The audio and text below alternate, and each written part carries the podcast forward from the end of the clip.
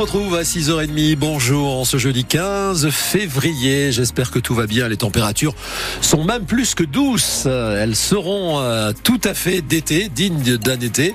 Euh, tout à l'heure, on va développer euh, tout cela et grâce à vos messages que vous nous envoyez. C'est vrai que c'est déjà aussi la douceur chez vous. Dans quelques minutes, nous prendrons la direction de Lourdes. Connaissez-vous Monseigneur Rodin? Est-ce que vous avez entendu parler de Monseigneur Rodin? Heureusement, Olivier Quérault nous détaillera tout dans Maru, son nom à 7h10. Mais en attendant, Mathias Kern, dans ce journal de 6h30, comment réguler le nombre de pigeons? Et la question se pose dans toutes les villes de France et de Navarre, une fois qu'on a identifié le problème, savoir quelle méthode utiliser. Une association de défense des animaux dénonce justement l'utilisation de gaz pour les éliminer, notamment à Pau, et elle a saisi le tribunal administratif pour cela. Alors, ce n'est pas nouveau, Manon Clavry, les pigeons décrits comme un véritable fléau. Les pigeons peuvent être porteurs de maladies. Leur fiente, en plus de salir les balcons, ou de gâcher la journée de ceux qui passeraient sous un pigeon au mauvais moment. Leurs fientes sont corrosives, elles abîment les voitures et les bâtiments publics. Sur le constat, les villes béarnaises et bigourdanes sont d'accord. Sur leur manière de gérer leur population de pigeons, là il y a des différences. À Pau, on les capture et une société spécialisée les tue ensuite avec un gaz. À Salis, on les capture, on les transmet à une société spécialisée aussi. Et ce qu'elle en fait, on ne veut pas savoir, dit la mairie. À Tarbes, on s'attaque aux œufs. Quatre nichoirs sont installés dans la ville. Les pigeons viennent pondre dans ces nichoirs puis on secoue les œufs pour avorter les pigeons. Et puis à Oloron, on se contente de faire pour l'instant de la pédagogie. Il est interdit de nourrir les pigeons. Et à 8h15, on ouvrira ce débat. Faut-il éliminer les, pigeons? Pose-t-il vraiment problème en ville? On en parlera avec vous et avec notre invité, le maire de Salis de Béarn, Thierry, euh, Thierry Cabane, qui sera donc euh, avec nous euh, tout à l'heure 8h15 et donc avec vous aussi au 05 59 98 09 09. De gros bouchons hier à l'ouest de Pau en début d'après-midi à cause d'une fuite de gaz, euh, une fuite pardon sur un camion qui transportait de l'acide chlorhydrique. Euh, les gendarmes ont dû fermer la route entre Larouin et Artiguelouve, le temps de, de transvaser cet acide d'une cuve à, une autre. 50 litres ont été perdus, euh, notamment sur la chaussée, mais pas de risque pour la population, ni d'ailleurs pour la faune et la flore, indiquent les gendarmes. Une famille doit être jugée cet après-midi au tribunal de Pau pour une affaire de blanchiment d'argent. Ils sont 8, 8 attendus à la barre dans ce dossier. Les faits se seraient déroulés entre 2014 et 2019 à Ramous. En fait, c'est surtout le procès d'une entreprise de literie qui n'a jamais rien déclaré au fisc. Des arrangements qui se faisaient notamment entre membres d'une même famille, Marion Aquilina. Le chiffre d'affaires non déclaré s'élèverait à environ un million et demi d'euros pour cette entreprise d'achat-vente de literie basée à Ramous. Le patron de cette société n'a rien déclaré entre 2014 et 2019, y compris quand il a demandé de l'aide à son père et à son frère pour travailler avec lui. Ils ont été arrêtés par les forces de l'ordre en 2017, mais ça ne les dissuade pas. Le patron crée ensuite une nouvelle entreprise en Andorre, ouvre un compte bancaire en Espagne et transfère l'argent dessus. Les enquêteurs font aussi le constat que de grosses sommes d'argent circulent.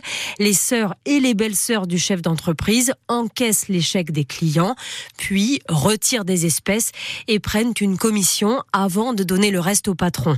Une affaire de fraude généralisée aux yeux du parquet de Pau qui a relevé que les membres de cette famille étaient pour certains bénéficiaires du RSA et n'avaient jamais déclaré avoir eu de revenus. L'affaire devait être jugée en juin 2023. Elle a finalement été renvoyée Trois hommes euh, soupçonnés de cambriolage aussi devront s'expliquer tout à l'heure devant le, tribunal de Pau, soupçonnés d'être euh, impliqués dans une petite dizaine de cambriolages dans l'agglomération euh, paloise, donc ces dernières semaines, notamment dans des boulangeries et des bureaux de tabac.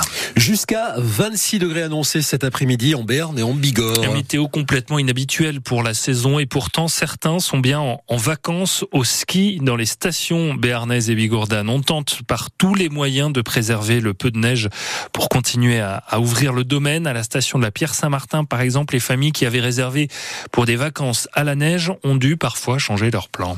Avec une autre maman, on accompagne nos enfants euh, pour des cours de ski. Il y en a eu deux d'annulés. Donc on espère, normalement, il y a quatre sessions de prévues encore. Voilà. Et on espère qu'ils y, iront, mais bon, on n'est pas sûr. Si on peut, oui, on va faire toute la semaine. Mais euh, c'est pas garanti. Euh, je pense aux restaurateurs et aux touristes, donc c'est un peu embêtant quand même, ouais. On peut faire des balades, on peut faire des raquettes, on aime bien les raquettes. Je suis venue avec mes enfants et j'étais rassurée de savoir que c'était une petite station familiale et euh, du coup c'était plus gérable pour les enfants. Et là ils viennent de partir skier tout seuls, donc c'est agréable. La piste de luge est fermée, donc euh, bah, on s'est rabattu sur euh, le premier cours de ski pour le tout petit qui a 3 ans et voilà, on n'a pas pu faire ce qu'on voulait. Il y a encore donc la, la, possibilité de skier, même si la totalité des pistes donc euh, ne sont pas ouvertes euh, à la Pierre Saint-Martin. La Pierre Saint-Martin qui a aussi vu un exercice de sécurité civile se tenir euh, hier, opération qui s'est déroulée sur un télésiège, comme si le télésiège tombait en, panne. Scénario donc pour tester l'intervention des, secours dans ce cas-là, pour venir en aide à, à, des personnes qui seraient bloquées donc sur ce type de remontée mécanique. On y reviendra tout à l'heure dans le journal de, de 7 heures.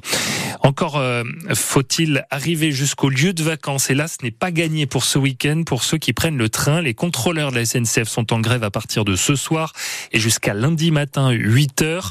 Le chiffre annoncé par la SNCF, c'est un TGV sur deux supprimé. Donc pour euh, ce week-end de, de grand départ en vacances, si votre train est supprimé, d'ailleurs, vous avez la possibilité d'échanger votre billet ou alors de le faire rembourser entièrement. Dans tous les cas, vous aurez le droit à 50% de réduction sur votre prochain billet de train.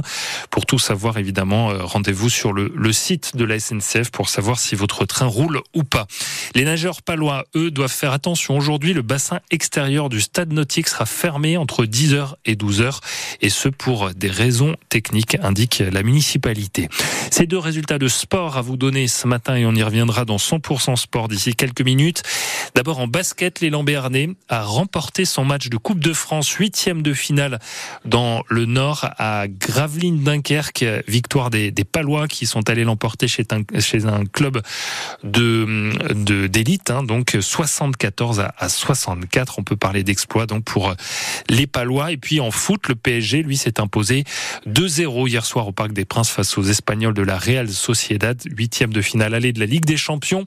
Ça a été quelque peu laborieux pour les Parisiens, mais voilà, ils sont vainqueurs de ce match. Rendez-vous le 5 mars prochain au Pays Basque pour le match retour sur la pelouse du stade d'Anoeta.